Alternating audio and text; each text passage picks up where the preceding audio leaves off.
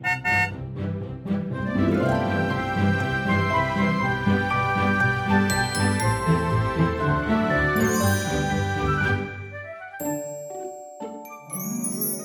迎搭乘 JK 的身心灵游园车，Life is fantastic。我是 Jerome，我是 Kevin。Kevin，我们来聊这个职场的话题哦。从这一集开始，你好像又会帮我们规划连续三集，是讲一个系列性的主题。对对对，之前我们几集里面啊，大概四集吧，就是我们主要谈的是我们在一个职场下面，我们这个团队里面，我们最适合的角色是什么。所以你是一个爸爸型，还是一个妈妈型的？你是一个比较领导性的角色，还是一个比较是幕僚性的角色？但是接下来三集呢，我们会主要针对一个就是比较你个人的独特性，就是你最大的卖点是什么？通常我在职场的引导服务里面呢、我会特别强调这个部分，因为这个我自己会教它作为一种的创造力。这种创造力就代表是简单来说，就是如果现在有一个老板，他愿意出钱去买你的这个专业的话，你可以拿出来的卖的是什么？这个是你一生里面不停要去锻炼的一个面向。就算你换到不同的跑道去，或者是换一个不同的工种，但是你最核心里面最可以卖的东西，大部分时间都是不变，都是这个东西的。所以这个创造力里面呢，我们会分成三个不同的单元。第一个就是今天会聊的关于创新思维，英文就是 innovator。所以这个部分比较是关于你如何可以从零到一，就是从没有创造出一个。新的东西出来，然后第二个部分我都叫做优化价值 enhancer，所以这个部分就不是从零到一了，已经是从一到二或者是二到多，所以你就会看到一个事情是这样，但是你如何可以让这个事情变得更厉害，或者是更稳定的可以创作出来，去改良它。然后到了第三个部分就是。Business development 创造机遇，这个部分就好像是刚才我们从零到一，再从一到多，但是下一个项目就是当我们创造了一个这么好的产品或者是思想出来的时候啊，如何可以让其他人可以知道你的产品，如何可以销售到对的人身上？所以第三个单元比较像有一点像业务力或者是行销力的这一些的面向。那你刚才讲的这三种啊，就是接下来我们这三集一集会谈一种，对不对？对对对对。就像今天我们会讲的是这个创新思维。对对。那创新思维这个用在我们职场里面的话，你刚才说从零到一嘛？对对对。那是不是比较是做创意工作的人，或者是比如说一些什么艺术家啦，嗯、就是他可能比较创作性的人，或者是一些什么产品的研发的人，他才会比较需要具备的能力呢？嗯，其实我觉得啊，创新思维为什么我会用这个名字呢，就是很多人都会一听到的时候就会觉得，哦，你是说的就是创意吗？但是为什么要这样去区分？因为我觉得创意只是创新思维的一个可能性。接下来这一集，我就是想透过这一集去让大家可以有一个新的想法。其实每一个人你都会有创新思维，但是你并不一定会拥有你想象那种广告公司啊，或者是那种就是创意行业的那种创意的想法。因为其实创意的想法只是其中一种。然后我今天会跟大家聊的一一个面。向就是在人类图的世界里面，其实我们有一个俗语叫 mental stream。mental stream 大概你可以想象，它就是好像一个思想的能量流。所以在人类图的九个能量中心里面，最头的三个从顶就是头顶中心 head center，中间的是 archna，就是心智中心，有一些叫逻辑中心，然后第三个就是喉咙中心 throat center。所以在这三个里面，它一共会有六条的通道。所以简单来说，其实今天会谈的内容都是关于这六条的通道。所以在这六条的通道里面呢，简单不好意思要说一些比较学术的部分，就是它会分成三条不同的思想的能量流。第一条就是我们刚才说比较是创意性的部分，就是从最左边的六十四到四十七，然后跑到右边的十一跟五十六。然后我先说一下这个概念，之后再解释。第二个就是另外一个面向，就是从最右边的六十三跑到四。然后从左边十七跑到六十二，这个是另外一种，就是很逻辑性的一套的思想流。然后还有最中间的，就是六十一到二十四，然后再到十三到二十三，这个是第三种，就是一个非常个体性的个人洞见的一种思想的模式。接下来这一段时间，我觉得我们就可以好好的讨论一下，只是这三个不同的思想的模式如何都可以做到创新了。所以现在是不是听众朋友他就要打开他的人类图，对对对对，然后看看他最上面的这三个呃能量中心，就是从头顶中心、心智中心到喉咙中心，就是你最上面的那两个三角形加一个正方形，总共会有六条通道把这三个中心串联在一起嘛？嗯、那是不是看说自己有没有哪一个通道？刚好就是在这边，嗯、或者是说，也许它没有通道，但是它有某一个启动的闸门，也可以一起来参考。对对对，其实我觉得最简单来看，就是如果你有某一条通道的话，然后没有其他通道，举例说，好像 Jerome 的例子，它就是有一条十七六十二通道，所以你会听起来，刚才我们说嘛，就是六三四到十七六十二这两条通道，它比较就是一个逻辑性的一个能量流，所以如果是这样的话，它一定是偏向一个逻辑性的思考的模式跟表达方法，但是如果你是有几条的话，当然你几种的思想模式跟沟通模式都有，但是它比较可能会形成一种的拉扯。另外一种就是可能你是三个能量中心都是没有定义的，嗯，它只是一个啊、呃、休眠闸门。如果是这样的情况下的话，你也可以看一下你的分布是什么样的样子，这个也会对你有影响。就好像我是一个挺有趣的设计，就是我就是六十三这个。比较逻辑性的，然后跳到十七这个逻辑性的，但是最后我跑到五十六这个比较是一个创意性的一个闸门的话，它其实就好像两个版本下面我都会拥有这一些的面向，所以你们看自己的图的时候，也可以去看一下通道下面为主，但是如果通道没有的话，闸门下面的分布是偏向那一个比较多一点。OK，好，那现在一边看我们自己手上的图，你自己的人类图，好，然后我们一边来听，接下来 Kevin 会帮我们来讲说这三条所谓的 mental stream，就是这个思想的能量流，你是属于在哪一个流，或者是你是在哪两个流，或哪三个流跟你比较有关？如果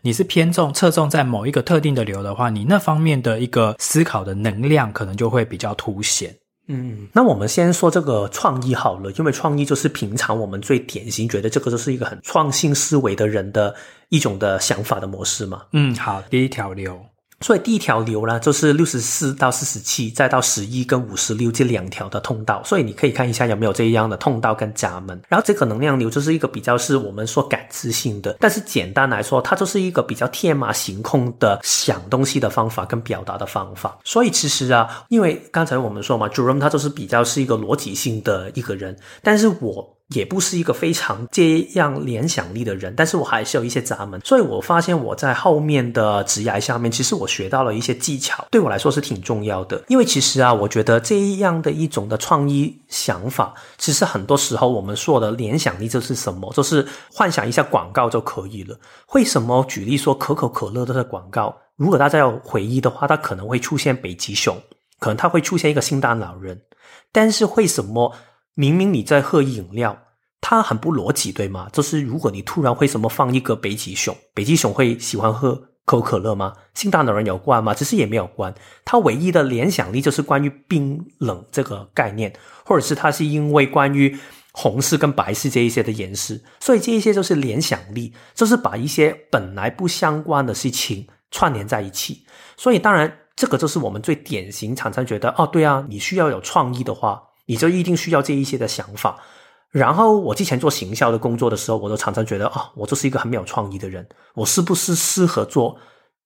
行销的工作？因为我就是一个没有办法可以，你给我一个产品，然后我就想到一个很有趣的点子的人，所以我觉得这个就是所谓的创意的部分了。但是我觉得在创意这个部分下面，它不是。所有的创新思维都一定需要这种创意的，因为什么叫创新思维？创新思维就是从零到一嘛。所以换句话来说，只要你是有方法可以去协助这个过程，可以让你突然有一个想法走出来的时候，它其实也是一种创新的想法。所以换句话来说，如果我们换到另外一条跑道上面去，刚才说逻辑思维的这个部分。它也是一个建立架构跟定律的方法，所以透过这个怀疑的过程，就是你不停去问问题，这个事情真的吗？你确定这样的想法吗？其实你是会不停的去刺激、去 challenge 出一个新的想法出来。其实这个过程也是一个创新的方法，只是它的所谓的创新没有刚才我们说的这种联想力这么的疯狂，或者是这么的不合理而已。所以我觉得这个也是一种创新的做法。OK，所以简单归纳一下，就是说，因为这一集我们要讲的是你要怎么样从零到一去创新某一个东西嘛，或者是你的创新思维。其实每个人你都有你自己的创新思维哦，不是说只有某些设计的人才有他的创新思维。但是呢，你创新的方式会因为这三条流而有所不同。好，就像譬如说刚才 Kevin 讲说，以这个归类来讲的话，我自己的。呃思维的模式，我的这个呃思想流是比较偏逻辑的方式，但不是说这种逻辑方式的人，你就没有办法做这种创新思维的工作。你可能是用一个比较逻辑性的方式去做创新，但是像刚才我们举例的，像有些人，譬如说，也许广告公司啦，或者是他们在想一些广告文案的时候，做这种什么可口可乐跟某个东西的连接，那个有的时候是他突发奇想。那我这种逻辑性的人，我就没有办法用这种突发奇想的方式，或发挥联想力的方式，去制造出我的这个创新思维。所以，如果你听到这一些非常的天马行空的想法的时候，你会觉得有一点卡住，或者是觉得就是你在说什么的感觉？我会，因为所有的东西，像我们这种逻辑性很强的这种工程师脑，你就是一定会把它归类，跟你去想说那个因果关系到底在哪里。对，但是以这种非逻辑性思考，像你刚才讲的那种，另外一条流，它是走一个比较联想力，或者是说故事或听故事的那个流。他们的思考比较不是像我们这种归纳型的，它可能是比较发散型的。嗯嗯，嗯，对，那种发散型或演绎型的那种思考，它有它诞生出它新 idea 的方式。但我们这种收纳型或归纳型的，也有诞生出我们一个有创意的 idea 的模式。我觉得在这个逻辑思维的。想法的表现跟去思考的方法里面呢，他其实很看重一个东西，就是完整性。所以他想的东西，他一定要有一个很大的 umbrella，一个很大的覆盖，可以把你要说的论点说好。所以大家如果有在 follow JK 的话，你会听到其实 Jerome 很多时候会强调，今天我们要谈的三个主题是什么？他会一开始给一个 agenda 的。所以这一种的方法，其实你在公司的简报里面，有一些老板就很喜欢这样做。他说。好，今天你有一个小时去做这个报告，我要先听你的 agenda 是什么，我今天会听到什么，甚至有一些更会要求你给他一个 executive summary。有一点像是一个前情摘要或者是什么的，对，其实好像很多书本也是会有这样的一个模式嘛，就是他会把他要说的论点先在最前面就说好。尤其是我很多时候看历史的一些书本，他都会这样。就像现在很多的一些，譬如说线上课程啊，或者是一些 YouTube 比较知识型的啦，他一开头他就会说，哦，今天的这十分钟或今天的这一堂课，你听完了之后，你上完了之后，你可以学到 A、B、C，嗯嗯，或你可以学到一。二三，就是他会一开始就先告诉你，对对，那这种真的是比较我们逻辑型的人的思维模式。哦、就我不会很有耐心的听你从头，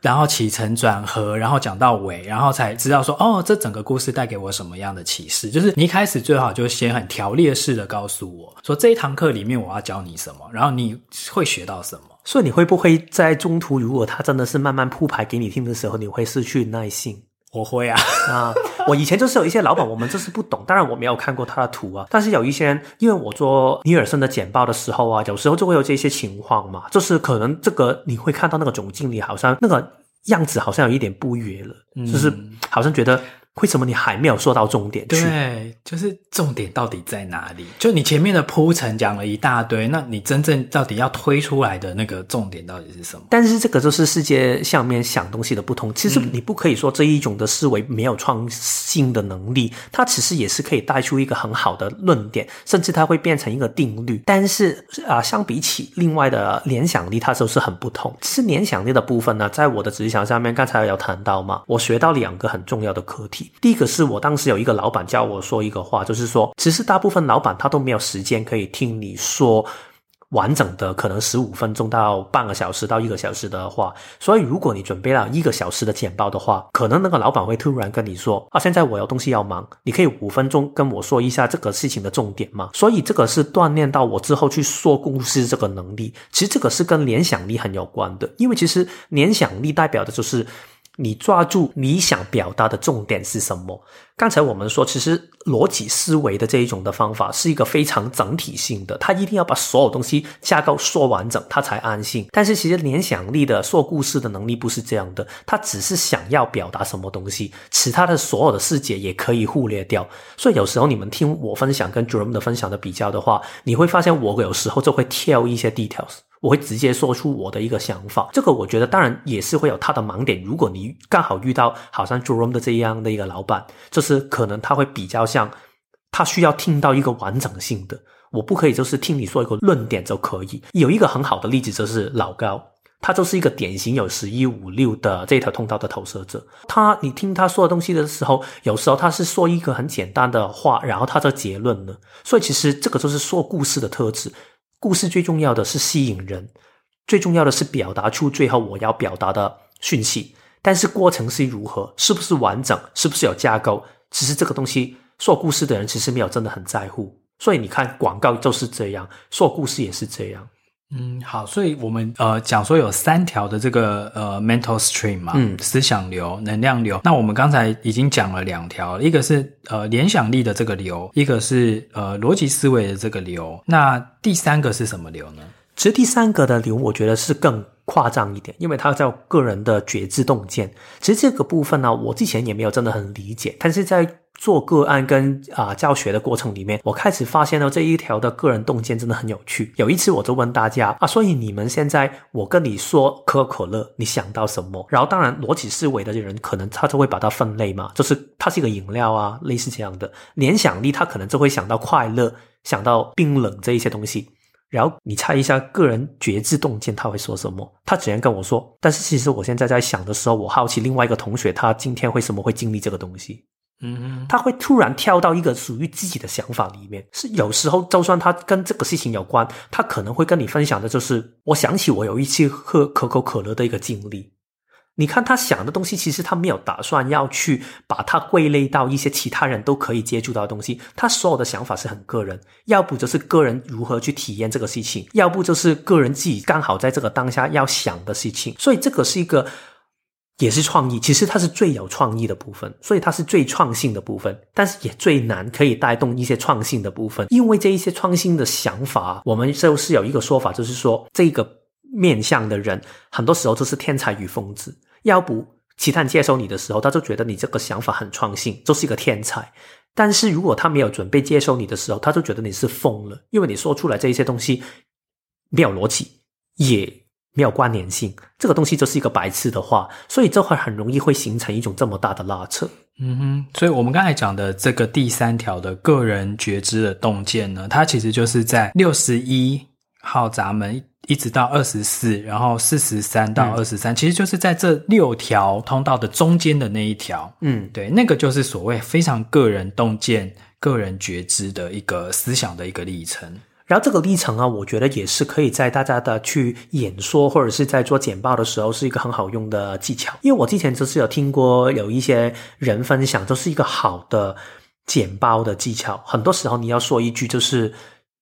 吸引对方会构筑对方的话，其实联想力的东西是很有用，就好像你去举例就是联想力的一种。但是最好的很多时候，你不是听一些可能 TED Talk 的这一些，他们一开始说的那句话会很吸引你吗？有一些话他可能是很莫名其妙的，有一些话可能是你没有想过的，有一些可能是他个人的经历的，有一些不是会跟你说，他可能会停下来，然后说，你知道每一分钟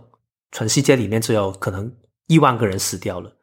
所以时间就是这么的重要。你会突然觉得，哦，你这个人在说什么？好像突然有一个跳离本身想东西的框架里面的一个想法，所以这个就是个人觉知洞见里面的一个厉害的地方。但是这个是很难用的，因为时间点不对的话，对象不对的话，你说出来的东西就没有人会珍惜了。但是这个也是创新思维，所以换句话来说，你拥有不同的这一些能量流，其实都是可以用的，只是代表你要熟悉自己的这个面相。也要知道，其实对象是用什么样的语言去沟通，然后在两个沟通的模式里面，你要找出一个平衡点跟一个共识就对了。但是走在中间的这一条能量流的这个个人知觉洞见啊，就是这个六十一、二十四跟四十三、二十三，他们的这一种创新思维啊，其实要用到真的欣赏他的人，嗯，对身上，否则就会像你讲的，不是天才就是怪咖。就觉得说，哎，你好怪哦，你到底在想什么？我们现在正在谈论的这一个范畴，结果你突然就跳到讲别的事情去，对。但是说不定这两件事其实是有关联性的，对对对对，只是我们用逻辑，我们把它连不起来，对对对。但是后来可能事实是证明说，哎，对，其实他提供的是一个非常好的一个解答，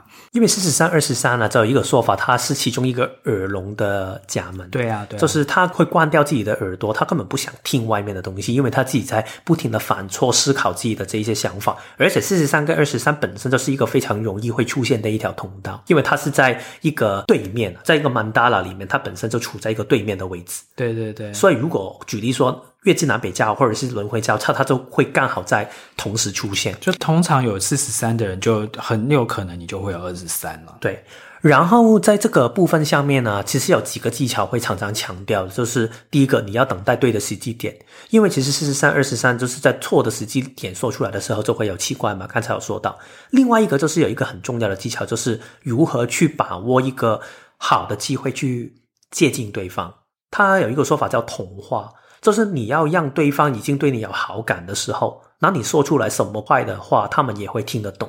但是如果这个人他根本已经还没有去相信你这个人的话，你说什么话的话，他都很容易会有一种抗拒的感觉。所以，如何去把握这个关系，然后慢慢去让对方同化，让对方已经开始对你打开一点信任的时候，才把你的想法分享出去的时候，这个就可能是一个更有效的方法，去传递出这一种的创新思维了。嗯哼。然后，当我们要把呃人类图应用在你自己的职场上面的时候啊，其实要有一个意识，就是说我们要追求的是一种平衡跟互补。嗯，就是了解你自。自己的属性，这只是第一步。比如说，以我来讲，我就是一个非常逻辑脑的人。那也许另外一个 partner，他可能是一个非常联想力脑的人。那另外一个人又是非常个人知觉洞见脑的人。那你们就是要在了解自己的专长或者是优势的情况之下，你们要互补。嗯，因为其实任何的工作，你光是靠一种方式，你的创新思维毕竟就有限嘛。嗯，像比如说我像我这种逻辑脑的，我就很难做出一些很跳痛的东西。好，那。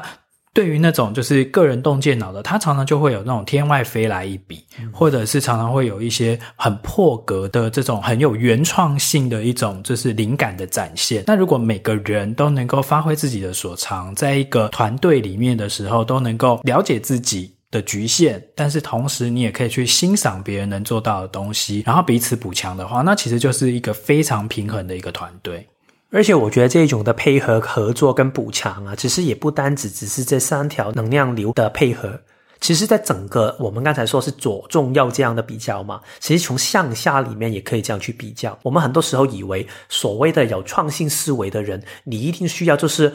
我好奇的想到一个东西，然后我真的有这个答案进来，然后我可以把这个东西沟通出来，甚至我可以领到一群人去把这个想法去落实。但是这个只是我们头脑或者是社会里面觉得一定要这样形成的一个模式。谁说不可以是？举例说，主任负责想问问题，我找到答案，然后我交给可能 Noel 他帮我把这个想法说出来，然后可能我们还有第四个人他会把这个东西执行出来。只是这个合作的关系是可以这样去分开来的。如果是这样的话，你就不会需要害怕哦。对啊，我好像我的创意的想法都没有办法可以。执行，所以我就不要说了。其实，在职场上面，我听过很多人就是说，最痛苦就是很多老板就是觉得这个想法你说出来的，那你就要执行，那这个东西就会让你越来越不想去分享你的创新想法，因为谁说想到一定要做的？很多时候，投射者是有这一些创新想法的，因为他们通道比较偏向在没有能量的下面的部分嘛。如果是这样的话，他说完。他不一定可以有能量去做啊，所以如果是这样的话，他就不说的话，就会很容易会浪费了他本身可以提供的价值。用我自己的作为例子啊，我觉得很有趣的是，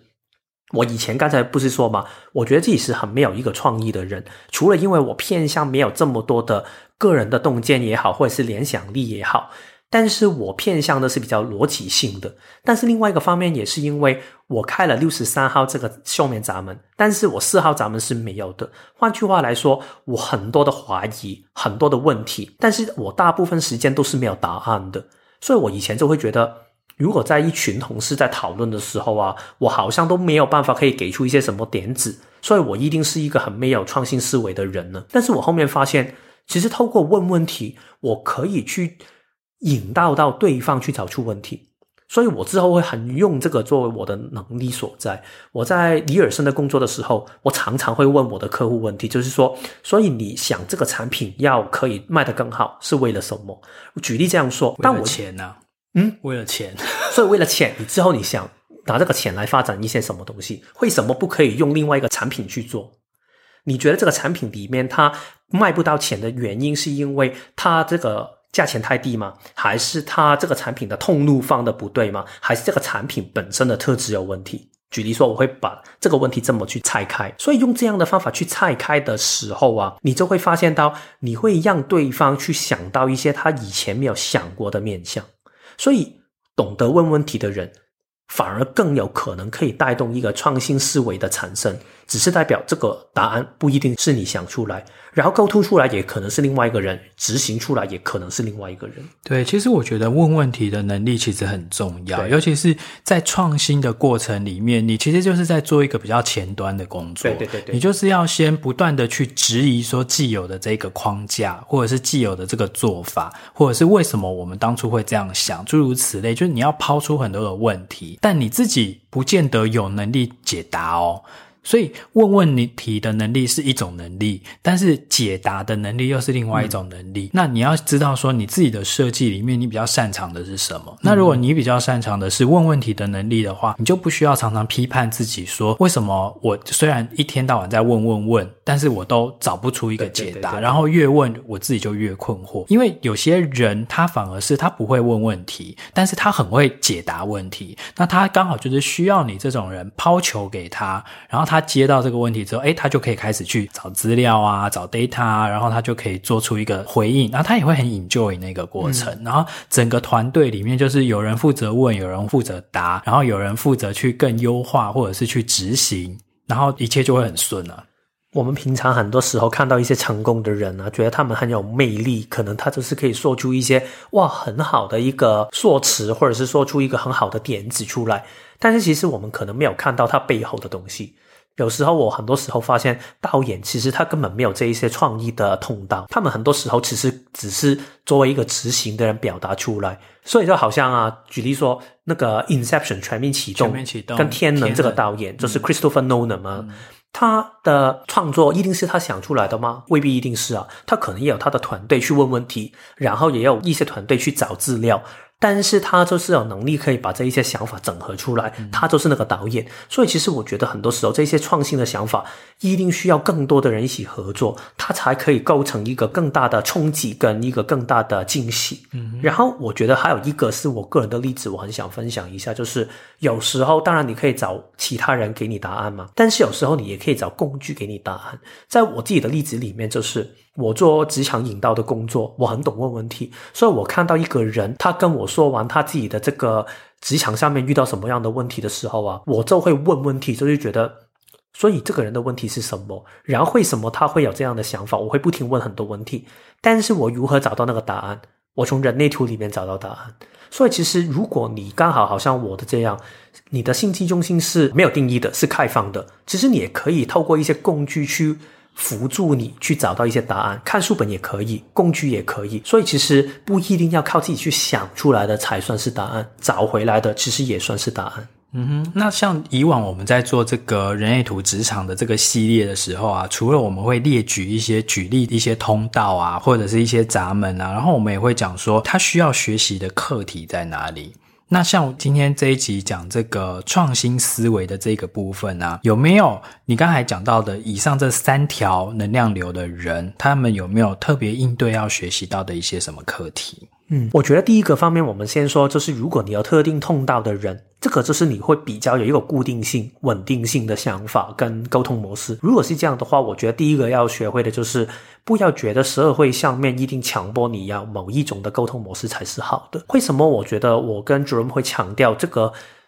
刚才说中间这个三角形的名字，它叫心智中心，而不是叫逻辑中心，是因为逻辑只是心智中心去整理想法里面的其中一个。行为模式，逻辑只是刚才我们说的，就是六十三到四一七到六二这一个能量流里面的一个面向，但是它不可以代表整个能量中心里面的所有的特质，所以我们会比较喜欢用星际中心 Ajna 这个名字。所以在这个整理的过程里面呢，如果你真的是偏向是一个非常喜欢说故事的，你是偏向联想力的，但是你觉得好啊，世界上面好像所有人都觉得我们要逻辑一点的话，你偏要去这样去迁就对方。你自己一方面你会浪费了你本身可以带来一些创造力，但是另外一方面，其实你永远也不会够其他的逻辑。所以如果是这样的话，你偏偏会反而会浪费了你本身可以呈现的可能性。但是也不代表你不需要学习，你在过程里面你也可以去学习、去吸收一下。哦，原来其他人可以如何去表达，只要你不要在这个过程里面去本末倒置，就是追求我要变的逻辑，然后不愿意去说任何比较故事性的表达方法的话，我觉得这个就 OK 啊。所以要看清楚自己最厉害的本质在哪里。对，然后再来就是互相学习啦。譬如说，假设你今天你自己本身是我们刚才讲的这个联想力比较强的这个说故事的这个流，但是偏偏你的老板他就是一个逻辑型的人，那你还是要想一个办法去给他他想要的东西嘛。但是你不用扭曲你自己，让你自己也变成一个非常逻辑思维的人，因为你就不是，你的整个思想流的状态就是你就是比较像是说故事，然后比较片面的，然后你突然之间就有很多的 bubble，常常就会有很。很多零碎的一些想法，但是这些零碎想法都很有创意，就是你是一个想象力非常丰富的人啦。你常常就会哦，如果怎样怎样的话，如果怎样怎样的话，那你就好好的去运用你的这个能力。但是你同时你也要知道说，你的作业环境或者是你的老板，他比较需要的是你用怎样的一个方式跟他沟通。好，所以这个其实都是一种了解自己之后，然后你学习。举一个实际的例子啊，就是如果你真的是这么天马行空的人的话，但是你老板是非常逻辑性的话，那你至少在开始做这个简报的时候，你一定要给他一个刚才说的摘要，这个 executive summary，你要给他一个 agenda，先给他一个大纲，一个摘要。对，如果你连这个都不给的话，他根本所有东西都听不下去。但是你给了他一个大纲，然后你把它整理到可能三个不同的范畴。今天我们要讨论就是公司里面的未来。他的困难在哪里？如何克服？举例说这个，然后你在里面再慢慢渗透一点的故事性，用回你自己本质是 OK 的。但是你至少要给一点的框架，让这个老板听起来的时候觉得安心一点。我觉得这个也是一个互相的尊重跟沟通的模式，因为所有的沟通，你不是说你的话，如果你只是说你的话。对方听不听懂都没关系的话，这个不叫沟通，这个叫演讲。所以其实我觉得这个也是有一个差别所在的。嗯，然后如果你今天刚好是一个比较逻辑型的人，但是你的老板就反过来，你的老板反而是那种一直发想新的东西，然后很有联想力、很有想象力很丰富的那种，然后讲话都是很跳痛或者思考很跳跃的那一种。他常常丢这些点子的时候，你也要先把它都先记录下来，然后你要运用你的呃能力。运用你的这个逻辑思维，有的时候去帮他把这些东西给串联起来，嗯、或者是帮他去剔除掉很多，就是其实已经是横生枝节，或者是比较没有这么重要的东西。那你要帮他组装跟串联之后，然后哪一天你可以把它全部集合起来之后，再去跟他做个报告，然后他就会觉得说：哇，你很厉害，你都有在听我之前讲的这些东西，而且你有真的花时间去思考过一遍。最后就是个体性的。如果你的老板真的是一个个体性的老板，我觉得这个是比较不容易的，因为你真的要非常的，我可以这样说吧，投其所好。因为其实他根本，如果你没有说到他想听的东西的时候，他真的没有办法可以听进你在说的东西。嗯，因为他就像你讲的，他是一个笼子嘛，耳聋的一个闸门，他其实他也不太听你跟他讲什么，他就是活在他自己的小宇宙里面。所以我的建议是说，如果你真的遇上这样的老板，最好这个老板是你真的比较倾慕他，或者是比较就是觉得这个人是厉害的一个人。然后这样的话，他说什么的屁话，或者是真的好的话，你还是会听进去，你会觉得好啊，这个想法很好。如果这个老板他不是你真的心想的，但是他常常说一些奇怪的东西的时候，我觉得你会很辛苦，因为你没有办法可以理解到他为什么这样去说。但是我觉得，如果你的老板真的是这种非常个人觉知洞见的这一种，也不太听你讲什么的东西，我觉得有一个方式就是，你反而就是你要磨练你问问题的能力，嗯嗯嗯，你要一直丢问题给这个老板。所以我说，老板，所以你之前讲那个那个是不是怎样怎样的意思？然后他可能又会讲讲讲讲很多，然后你要再从这个里面再去一直问他问题，你要让他自己想出来。因为我刚才你说的这个，我觉得很有感觉，就是四三二三跟六一二四这两条通道的人呢，他们需要这个想法是从他里面跑出来的，然后这个东西就会种在他的心底里面，他就觉得这个想法是我的，我就会觉得这个是我相信的东西。所以你如何可以让他自己想到？不是有一些管理的哲学说吗？你要向上管理的老板，你不需要告诉他一个想法，你只是去引导。所以老板这个东西可以如何去解决？然后他想到，然后他还觉得。啊，我真的很厉害，我想到这个东西。你要让他去想到，让他觉得有一种自豪的感觉的话，这个想法就比较可以容易执行。我觉得这个也是刚才你说的时候，我想到一个补充。然后还要跟他说：“老板你好厉害哦，你怎么可以想到别人都想不到的 idea？我真的太崇拜你了。”然后他也听不到，因为他耳聋。OK，那有一些人，他如果刚好这三条流他都没有怎么办？这个就好像是我的情况啊。然后刚才我们有说到了，一个就是你可以去透过一些其他的工具去帮你补强一些答案嘛，就是你不要强求。但是另外一个，我觉得更重要的心态就是，如果是这样的话，代表你天生的设计，你天生的天赋就是你很有弹性。其实你不要看小这一种弹性哦。如果你看很多的科学家、很多的哲学家，他们其实都是这样的设定，因为他可以允许这一些不同的想法跟沟通的模式在他们的生命里面流动。这一些人他反而可能会更大的创意的可能性，更大的创新的可能性。所以重点是你在表达的过程里面，不要去设想太多，不要想我今天我要整理好什么什么东西，然后我要跟你表达一个什么的东西。你就让你的这个想法很自然的透过你了流出来，就好像我现在在说话的时候，当然我跟 Jerome 也会整理一些我们想表达的一些主要的论点，但是我说什么话，我不是想然后说的，我是直接让他走出来的，因为这个做法好的地方就是在于每一个不同的时空时间点，跟你跟不同的人相处的时候，它会让你有一个不同的。启动的可能性，然后你每一次表达出来的东西，它都会有一点变化，这个就是你的天赋所在，也是你的色彩所在。所以我觉得，就是好好的，不要拘泥，要去强迫自己有某一个方法。让自己顺着他人的话去走。然后我记得 Jerome 跟我说过有一个很有趣的观察，他是说，如果我在做 podcast 的时候，或者是在跟其他人分享话的时候，我是一个不是很擅长开题的人，我是比较擅长是其他人跟我说话，然后我接话的人。因为我有时候真的发现我是要透过你说什么，然后我好像要去拿着你说话的一些。重点，然后我把它串到我要说的东西里面。我觉得这个也是我不知道什么时候去学会的智慧，但是这个是我会常常用的方法。嗯，所以今天我们只是在接下来的这个职场系列里面的其中的第一集讲这个创新思维。那接下来我们还会有另外的第二集、第三集，分别讲的是这个优化增值跟那个创造机遇，对不对？嗯，OK，那今天这个创新思维，最后 Kevin 还有没有什么要补充的？我觉得最后我想表达的就是，其实创新思维这一回事啊，真的是很多的变化，包括我们刚才说的，只是从不同的想法的模式下面，或者是从一个向下的流动下面，就是想跟找到答案、跟沟通、跟执行，其实每一个分工都可以分得很细的，所以不要觉得自己一定要拥有所有的东西才叫创新。大家可以彼此合作的，而且灵感其实本身就是一个灵感，它只是一个想法，它只是一个 stimulus，一个刺激。所以其实不要觉得我说出了一个想法之后，你一定要紧挖着这个想法，强迫这个想法一定要成为某个样子。当一个想法沟通了出来，或者是想了出来的时候，它就会有自己的生命力。换句话来说，如果我想到一个想法，然后这个想法我说给 Jerome。